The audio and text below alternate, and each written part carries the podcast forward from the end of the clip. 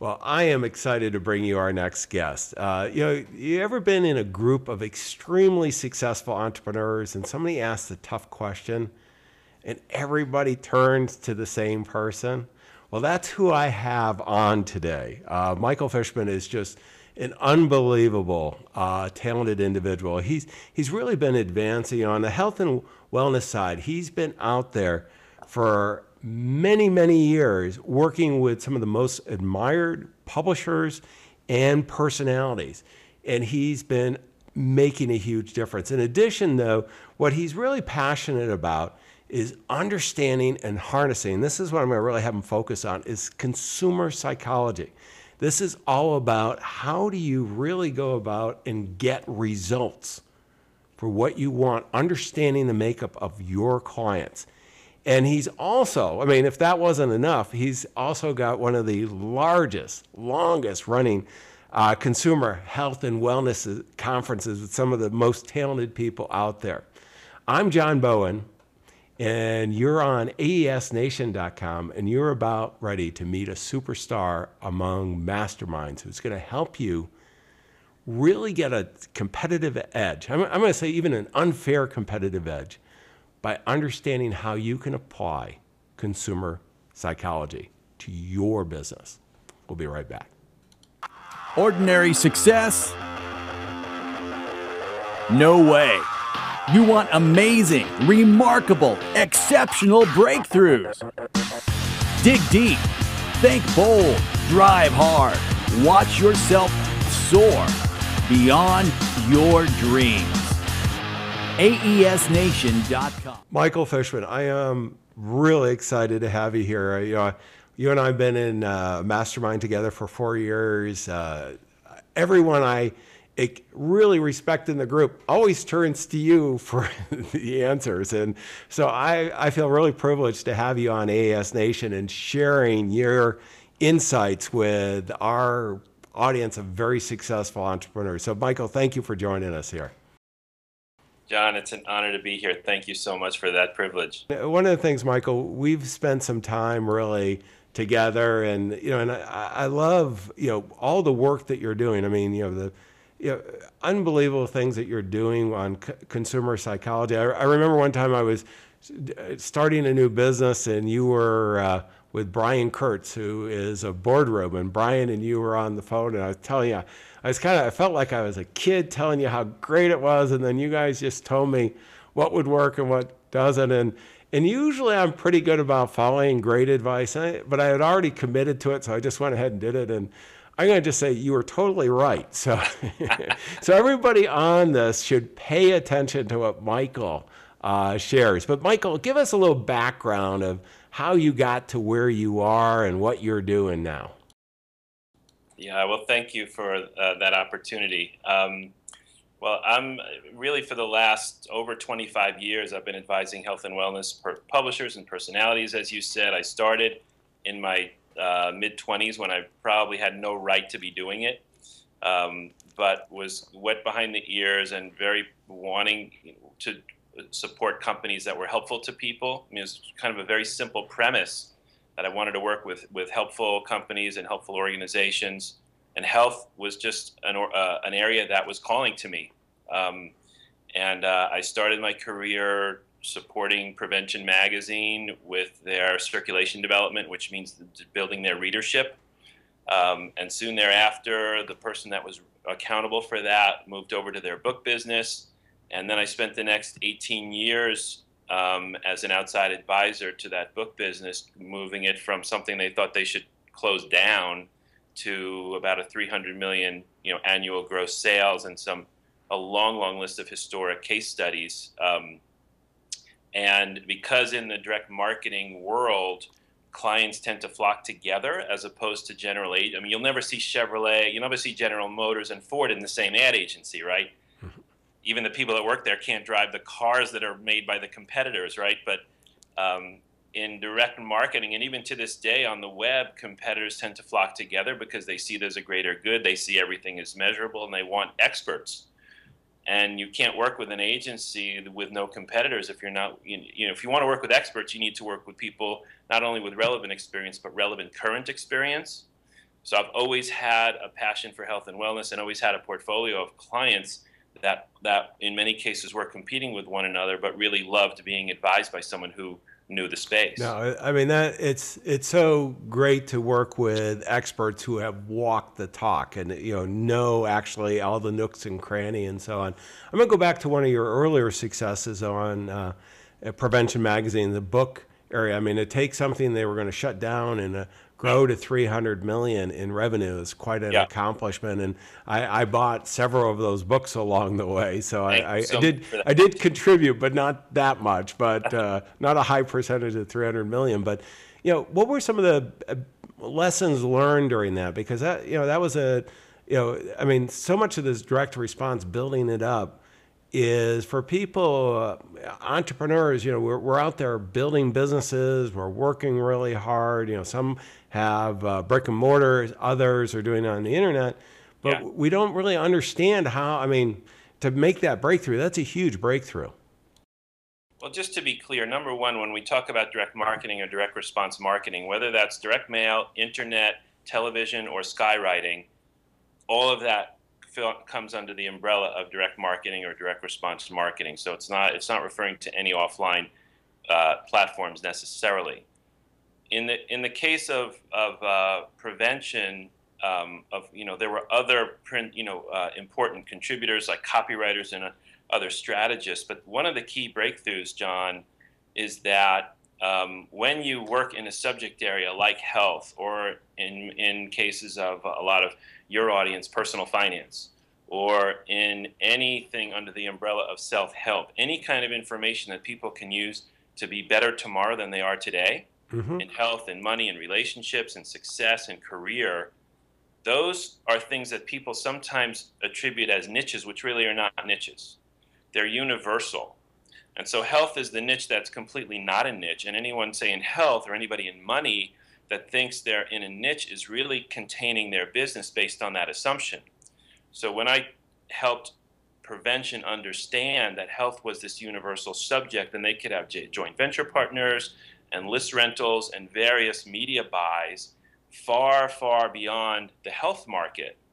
That if you had a powerful message, if you had a, a, a respected brand, if you understood the psychology and also the socioeconomics of the people who would respond to you and who would respect you, then you can take certain subjects, health and money foremost among them, and market far, far afield of, of the immediate niche universe because those are universal subjects. And that was a massive, massive breakthrough in uh, expanding the horizons and the assumptions for that business. Now, when you, think about it, it's just it's so logical, but we get caught up, you know, health and wellness. It's this group, and Right. you know, everyone's concerned with health and wellness. It's one sixth of the economy. It's, it's like Sure. I mean, money. look- you know, everybody's concerned to some degree with finance, and and but when you when you do that, and I think you are great at this, Michael. Is you know, so many uh, entrepreneurs we struggle with. Okay we've got a business we've kind of you know got a good experience we're delivering whatever business we're in whether it's widgets professional service consulting or so on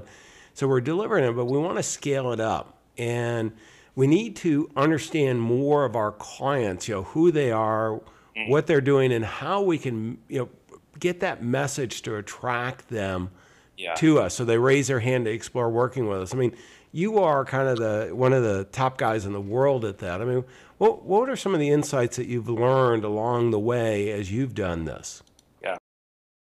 Well, two things. One, um, we want people to understand what we do as entrepreneurs, as service providers, as, as people with stuff to offer, services or products to offer. We want people to understand what we have and why it's wonderful and why it's worth it. We also want them to feel understood by us in the way in which we communicate to them. Okay?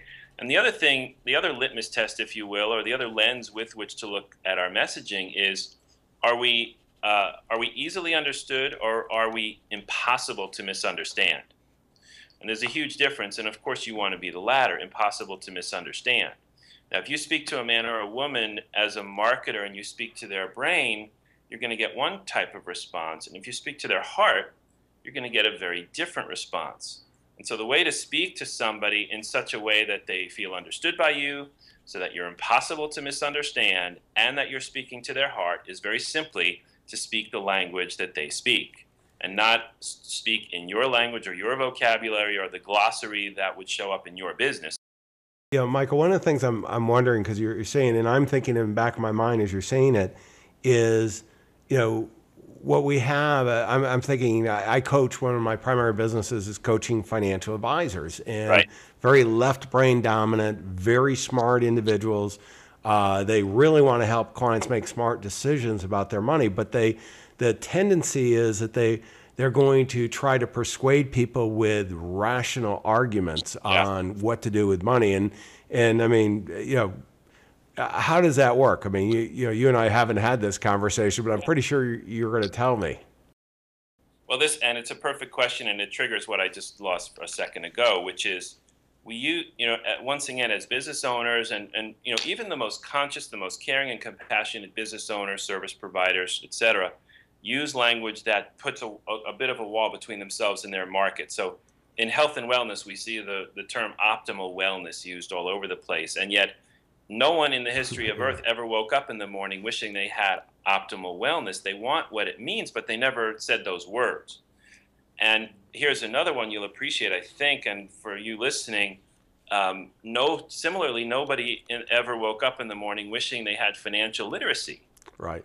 but, how, but, how, often do we see that promise? Now, one, now, once again, we want what it means, but we never say that and even the smartest people in, in pleasant conversation or over the backyard fence or whatever don't talk about financial literacy. They talk about, I wish I had saved more during when I was younger.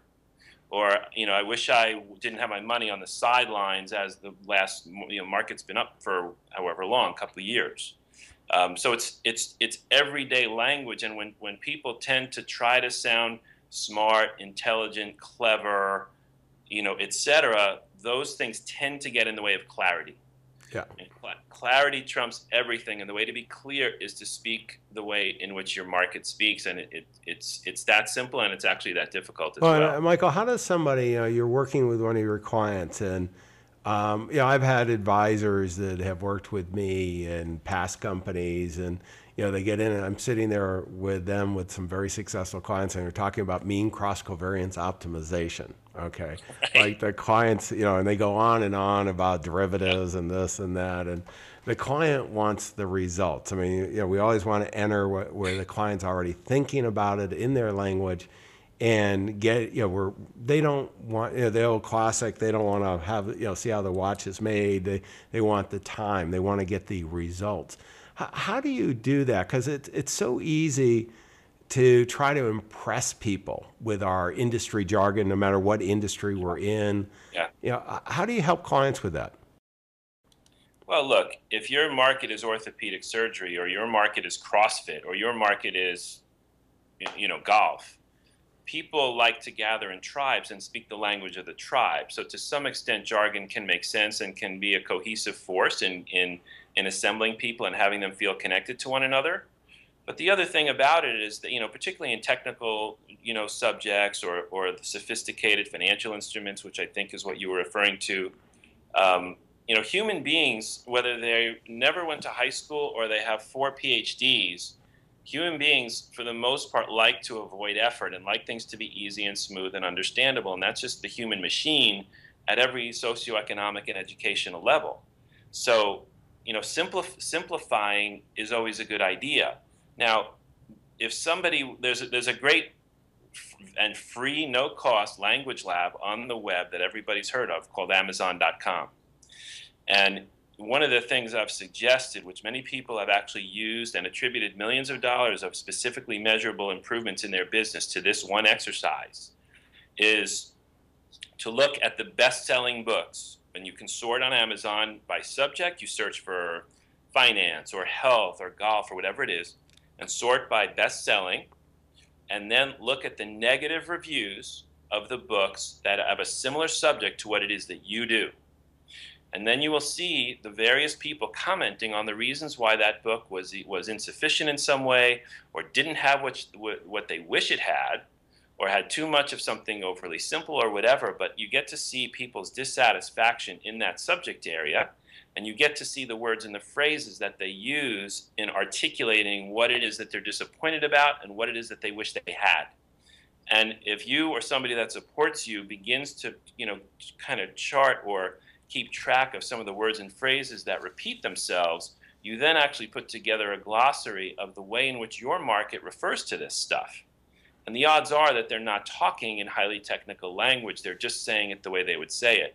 It's a very, very supportive exercise. But you know, in general, the key, and we'll, we'll you know, was as long as we talk this, you know, this will be a, a theme here, is that simplification and clarity communicates the best. I mean, it's not, it's not a, it's not an advanced psychological principle, but it's one that's very uh, count onable, if you will, in in creating marketing tests and uh, you know measured marketing results that ultimately will will improve whatever it is you're doing beyond what you've been doing so far. You know, one of the things I think of, Michael, when I, I think of this is that you know, as entrepreneurs, when we're ignorant, we you know when we get started we're pretty simple. it's not necessarily good simple. And then right. there's all kinds of complexity as we put all this together. And then really the people who get it and are very successful entrepreneurs have gotten on the right side of complexity, that's simple there. And I love the idea, Amazon, you've shared that with me before, and I use that. Uh, it is just so powerful. I mean, uh, I can go out and spend 40,000 or more on a focus group study, or I can click on Amazon and get all this research on any area that I want exactly. and really hear the words. I mean, they're great at sharing, you know, what's not working, what's working. When I want to go to the, your health conference, and you know, you you've you've learned. I mean, boy, as health, uh, I, I've become more and more interested as, as I've approached 60. I'm now 59, and I'm going, geez, you know, it, I probably should have paid more attention at 20, but you've been doing it for a while here, you know, and and messaging and you know bringing together. I mean, you bring together some of the most talented people in the world. You know, how do you do that? I mean, how you know in an ever-changing industry, which we all faced in, no matter what segment we're in, you know, the messaging, uh, you know, bringing, attracting the right people. How, how do how can you share with our fellow entrepreneurs, you know, so they can understand how they can do that too? Yeah, it's a great question, and really, uh, you know, just sharing the backstage view with you, John, and and, and to our friends listening. Um, it's a curated event. It's an invitational. It's an invitation only event, and so in the case of Consumer Health Summit, a little bit of a misnomer because it's not consumers coming to learn about health. It's entrepreneurs and CEOs like our listeners, and also some of the major health and wellness personalities who are gathering to support one another once a year in, in a kind of a town hall for, uh, for, format. Um, and so that's invitation only, it's relationship driven. Um, I curate every seat in that room, and people count on me to do that because they want to be there with eight players and rock stars in that, and mm-hmm. so they count on me to provide that environment. Um, the interesting thing is that people really are tripping over one another to be helpful to each other you know and that really i think you know it, it, speaks to how to do masterminds effectively. It speaks to how to do a little bit bigger bigger gatherings because consumer health summit is about 85 to 90 people and i cap it at that. Mm-hmm. it's not really it wouldn't be effective beyond that in terms of its format which is a conversation format. Um, but you know people come there with their with their paramount most important intention is to be generous to the other people that are there and not with agendas for what problems they need to solve. And the outcome of that is that most people get their problem solved, right? But not because that's their agenda. They come to be generous, and as a result, most everything that they wish they could get out of it, they do get out of it. And I think that's you know that's a very important kind of a you know that's the culture of this event after doing it since 1994. Um, you know, there's about a third of the people every year that are new to the event. So the, the event is heavily seeded culturally with maybe a half to two thirds of the people that have been there before. And um, it's just it's just a format that's really marked and characterized by relationship, connection, and generosity. And um, you know that can just that just about never. And, uh, you know, I see you in the we're in uh, Joe Polish's Genius Network Mastermind group, and uh, I mean, it's you know, you walk the talk and in not only your own mastermind, but in uh, Joe's, where I've had a chance to work with you, and you, you know, you are. I always like the law of reciprocity that you know we're we're, we're there giving. You you know, there's givers and takers. You're a giver, Michael, and and and really the most successful entrepreneurs are. I mean, you can be a you're successful as a taker, but it doesn't usually last that long. At some point, it stops, and uh, yeah. And, that's just it's a it's so often you know as we're trying to claw and get our success and hit our goals and so on so often that gets dropped you know by particularly in today's world with all the technology and you were talking about bringing different groups together you know in the past competitors not working together well boy there's so many opportunities for competitors for you know industry uh, firms that aren't necessarily uh, they're in the same industry, not really competitors, or competitors working together like never before. Yeah, exactly. I mean, I was I was talking to the general manager of one of the best restaurants in New York City, where I where I go with some frequency, and he was talking about getting together with other general managers nationwide of some of the most admired restaurants in the country and these are men and women that are very close to the vest and it's all like social graces but they're really not sharing about strategy or breakthroughs or challenges or anything of that nature. And i think that really um, is you know sort of typifies or you know i think that's the way most business still is.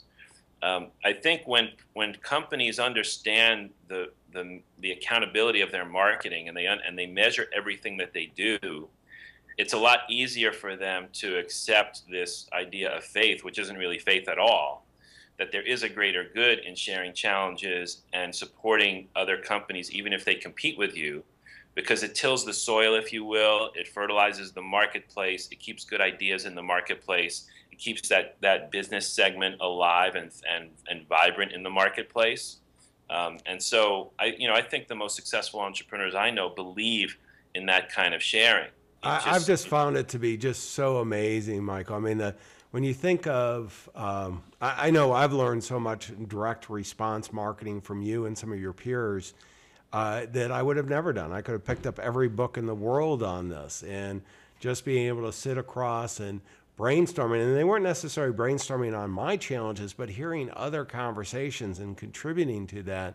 All of a sudden, it's like, wow, I can do this. And then taking it another level where businesses where all of a sudden we can you know do joint ventures or strategic partnerships or really just simple um, you know campaign kind of stuff together. There's just so many opportunities particularly if we understand you know who our clients are. We understand as you say the client psychology and and can then find people who are aligned with us. Eh, we really can uh, grow our businesses exponentially and, and deliver tremendous value yeah, well, um, needless to say, we're we're you know singing from the same uh, songbook or however you would say that. I don't know. You haven't heard me sing, so I'm not sure we should be singing. But as whatever it is, I think we got the the point across. Michael, you know, help, help me. I want to go one more step deeper on this, and you know, and I'm thinking. I mean, you've you know, there's just so many things that are coming to mind that you've shared with the group, and I'm trying to go, and I'm saying, okay, the entrepreneurs there,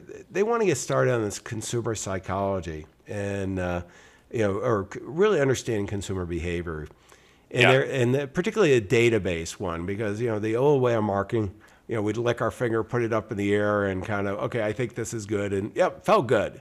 You know, sure. today the flow of data. I mean, I just love you know direct response because I get all the data and. I don't argue with my team anymore about anything. We go, okay, let's try it. You know, just try, try, try, and then we learn so much. But how, how can you know, the, the successful entrepreneur really take advantage of all this understanding of their clients, you know, gain the understanding and then use it in marketing consistently so that they're attracting the right people, you know, to explore working with them. Yeah. Well, it look, it the, the answer resides in words and language and and I'll it's it's the theme we've been on and I'll say it a little bit differently and I'll actually add an example to it as well, John. Um, because look, if you have a factory that you need to retool to create a different car this coming year or a different physical object, that costs millions of dollars in time to retool that factory. If you change your words of your business, you have a different business in the next hour or tomorrow, right? So words, you change your words, you change your business, you change your outward face, you change your presentation in the marketplace. You know, understanding, and, and here's here's the way to look at it um, underst- understanding um, how people would respond to you if they were to learn about your business or product or service from three different places. One, w- what they would be aware of and what they would willingly share with you. Okay. Two, what they would be aware of but would not share with you because it would be private or embarrassing or taboo or something that they'd be unwilling to share, but they are aware of it. And then the third domain so the so number one is what they will tell. Number two is what they won't tell. Number three is what they can't tell because they have literally have no awareness of it. But the survival-based brain, which keeps all of us alive in every moment, is all in many ways running the show in ways that we're not even aware. And so this is understanding what people want and and why they want things in ways that they can articulate, but in many cases can't, based on what the survival-based brain is driving. And so, you know, as an example, um, if we're in, let's say, the pain relief market, you know, in our culture, people are very willing to say, you know, it's not embarrassing just to acknowledge my leg hurts, my shoulder hurts, something hurts, or I'm not, I'm limping, or whatever. That's what they will say. What they won't say are the ways in which, um, you know, pain when it's fully expressed or when it's severe may be hampering their self-sufficiency. For older, you know, much elderly people can't Mm-hmm. Dress, can't dress themselves or can't help themselves. You know, what do we say about people in their 90s that are super active? Oh, she really gets around he gets around on his own, right? It's all about you know how much of how much can they take care of themselves, and it's embarrassing to acknowledge when they can't. And then the the survival-based brain or the can't tell, what people can't tell about pain is that in nature, the fullest expression of pain, an animal can't gather food and can't defend itself, and therefore doesn't live very long. So our brain, our brain perceives pain as a survival threat when we, as just conscious human beings in contemporary society, never think of pain as a survival threat. But that's the way our brain is wired, and so you know, ultimately, health and life are about movement. Movement is is our ability to function and and gather food and defend ourselves and and even live. And so when we see like pharmaceutical commercials on television, invariably you see people dancing you see people gardening or fishing or outdoors or hiking because because the agencies know with big budgets and, and a lot of money to study these things, which which really are not very big mysteries when you think about it, that movement is health and movement is life. And you know there are analogies for that around money, around virtually every product you could think of. The question is what what would people willingly tell you about it? What would they be aware of but not tell you about it and what would they not be able to report on because they have no awareness of it but nonetheless their survival based brain is drive is running the show. And if you can actually get to those three domains of response or non-response in terms of the product or service that you have you can understand the psychology of your market better than they can even report it to you and you can in a very nuanced fashion embed those messages in your in your marketing and bring a lot more like we're just raising your batting average in terms of your measured marketing. No, and I- I'm going to encourage everybody that whether you're on the video podcast, you're watching this, or whether you're on the audio podcast, is to to really take each of those three levels. Whoever your target market, your niche that you're focused on, that ideal client, that avatar, and really look at you know what are they willing to share, and you, they've you know, you know that already. You know what are they you know they're they're not how do i say it michael? Not quite a, they're aware but they they're not sharing. And then lastly they just they can't share i mean for Exactly. whatever reason. Exactly. yeah and, and I, I as i was thinking i went out to dinner the other night with a very good friend. He's having all kinds of health problems. He's in his late 70s and this is a guy who extremely successful entrepreneur uh, big guy just really talented. And and he's in pain um, literally and then but just emotionally because he wants to rise. And i know he's trying all kinds of things you know from i was thinking of him from the messaging what we want and and he's having progress too which is the best part of the things that he's trying. But what what I, i'd like to have all of us think about you know these three you know michael sharing with us in in your market and then you know working with your marketing team how can you address those? I mean, so that your message is aligned. And it's not, most people just stop at the first one and that's it. And even, and some don't even do that. But, you know, getting that whole part that, you know, it's just so powerful, Michael. And I mean, that's, I, I've I've seen you share that with other entrepreneurs in our mastermind. Everybody's writing everything down, and they're all working so hard because it's a great framing. Well, and look, and there's another simple piece that we should get in here just before we have to complete, which is that there are there are very simple words that that have people move away from you. Like a, a great example is teach. I mean, Yeah. most people don't have a perfect self-assessment of their educational years. You know, whether they were an A minus or a C student. You know, some people are. You know, pe- we we we evaluate ourselves very harshly. That's the human condition, right? We're mm-hmm. always searching for evidence to confirm our own worst feelings about ourselves, and we do that all day long. And, and I'm, I'll raise my hand. I'm the first. So, you know, when you say I'm going to teach you to somebody, you know, you can be ripping a scab off of a 30 year old wound that they're not even aware of. But if you say, I'll show you, I'll explain to you, I'll share with you, I'll demonstrate for you, you're not, misre- you're not misrepresenting your intent, but you're using a word that will be more inclusive of a larger number of people, and you don't have people heading for the exits for reasons that they're not even Yeah, aware yeah, of. Mi- they- Michael, you know, I, I just want to say I you shared that with me maybe three years ago, and I use that in all my copy because at coaching firms and we do a lot of educational and and we used to say teach and just making that change of discovery and you know so it's proactive and it's you know it's fun versus teach. You're going to learn is not what we want to do, and and that that's a great example. Well, and look, the outcome is the same, but you're you're presenting it in a way that's just more accessible, and I don't see anything wrong with that because there's no misrepresentation. You've always got a choice of words of which to use, and you want to use the ones that are the least psychologically activating in a negative way, and that's very predictable. Yeah, and we're not, and that's, I think that's a real big point. And then I'm going to go to the book of the day, but let me go. Uh, you know, this is not to be manipulative. I mean, you know, they're you're a con artist, you can manipulate all that.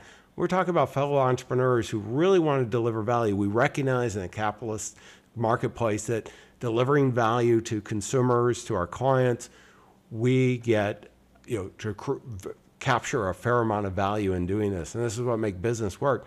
But with so many marketing messages out there, you've got to stand out and you've got to be aligned. And these are the tools to do it. But let, Michael, let me go to the next segment. And this is the book of the day. And you know, we're we're we're you know, if I want to follow up and really get a little deeper in this, what what are what would be your recommendation for your fellow entrepreneurs? Well, I would say two things. Number one is the Culture Code by Dr. Clotaire Rapaille, R A P A I Yeah, let me put it up on the screen, and eh, we'll have this on the show notes, and we'll have a full transcript of uh, Michael's uh, interview, so you can have all of that there. But anything we mention on the links go to. But you know, the culture code. Why are you recommending this, Michael? Well, the, the Culture Code uh, was written by a gentleman and, a, and a, a psychologist, in fact, who has done a lot of work along the lines of what we're talking about, of understanding why people want things, you know, what people want and the thing and why they want it. And it's just a great, it'll really give you a, a lens and a way to look at the world and certainly your business and your markets uh, consistent with what we've been talking about to understand people even deeper than they could report to you if you were to put them in a focus group or give them a survey or a questionnaire. And we've been talking about masterminds. You mentioned another book that's a great book on this, and what one is that? Well, that's Give and Take by uh, Professor Adam Grant, the most popular professor at the Wharton Business School at the University of Pennsylvania. Um, and Give and Take is really a beautiful inquiry into the value of generosity. And you know, this is something that I'm very focused on in a very organic way. Um, I think you know, agenda-based networking, meaning showing up to a conference or a cocktail party with an agenda. I think you pe- people can notice that a mile away. It no longer works. I think you must pick your spots carefully. You don't go everywhere and you don't accept every invitation. But once you accept one, you go in the spirit of generosity. You focus very intently on the people you're talking to. You don't allow your eyes to dart around the room, and you focus on helping whoever it is you're talking to. You know that's a that's my take on it. But give and take is the the book is a really nice survey, super interesting. From a uh, you know in a, in a just a very fun book about how generosity actually is proven to work in the marketplace um, versus people that are you know anything less than Well, that. I'm going to recommend it strongly as well. I haven't read the first book, so it's on my reading list now. Let me go to the next segment. And this is resources, Michael. And what I'd like to do is I'm, I'm just pulling up your website, which is michaelfishmanconsulting.com. Uh, what, what can they learn about you and your organization, what you're doing here? Um, well, the website the website talks about my advisory work um, with businesses and with clients uh, on in mar- in measured marketing strategy, in positioning, in product development, even getting into work culture and customer care because all these things really don't exist on parallel tracks. They they totally dovetail. They totally come together in ways that that build a business very dramatically. So that's that's the kind of advisory work I do, and so that's really what the website will uh, talk about. And then, of course, there's a contact page if anybody would like to. Uh, there's a contact form, and if you have questions or uh, any support or anything clarified from our talk today, I'm happy to, to answer questions. I, I really appreciate it. Let me go to the last segment. I want to play back what I heard. These are the key takeaways. And I, I mean, I got two pages of notes here, and that's with me flicking switches to put all the shots together. So, you know, number one, uh, I, am going to encourage everybody. This this whole concept of uh, consumer psychology. We we do. I have the privilege of coaching some of the most successful financial advisors in the world, and we've done all this research on high net worth personality so they can understand their clients. I initially I thought it was kind of soft fuzzy stuff, Michael, and the, the research people said no, we got to put it in the program. We did, and it's now one of the biggest uh, abilities to differentiate and really serve the clients well. And so I, I want to encourage you. I see this over and over again of the firms, uh, the entrepreneurs who are executing on consumer psychology. I don't care what industry you're in. This makes a huge difference. Second, word words and language matter. I mean, just a simple one that Michael shared on teach you know, we don't want to. I mean, some of us had bad experiences in school. You know, that it's not something we willingly want to go in a busy day. On the other hand, sharing, discovering, you know, those are things we want to do. And just think of the words and language that you have. Make sure you're working with talented people that can communicate well. Oftentimes, as entrepreneurs, uh, we're not necessarily the best wordsmith, and you can bring really talented people like Michael along, and you know, I mean, just it makes all the difference in the world. And that uh, one of the biggest things that you know, so many of us are reinventing ourselves, and we, you know, the world's changed. We want to be more effective, and you know, Michael shared with us how we can change our business overnight. It's not the multi-million dollar retooling it's words, it's language, and being very clear on who we want to serve, how we're going to be a hero to them, and help them get big results. Michael, I want to thank you for uh, spending the time with us today and sharing your insights. You are an amazing, remarkable individual, and I really appreciate it. John, this was fun. It was an honor, and uh, look forward to seeing you soon. And, and uh, however we can play together is always a treat for me. So thank you so much. Okay. Well, thank you, Michael. And everyone out there, go put this into play. Your current clients, your future clients, and all those strategic partners in the world, they're counting on you. Don't let them down. Wish you the best of success. Exceptional, remarkable breakthrough. AESNation.com.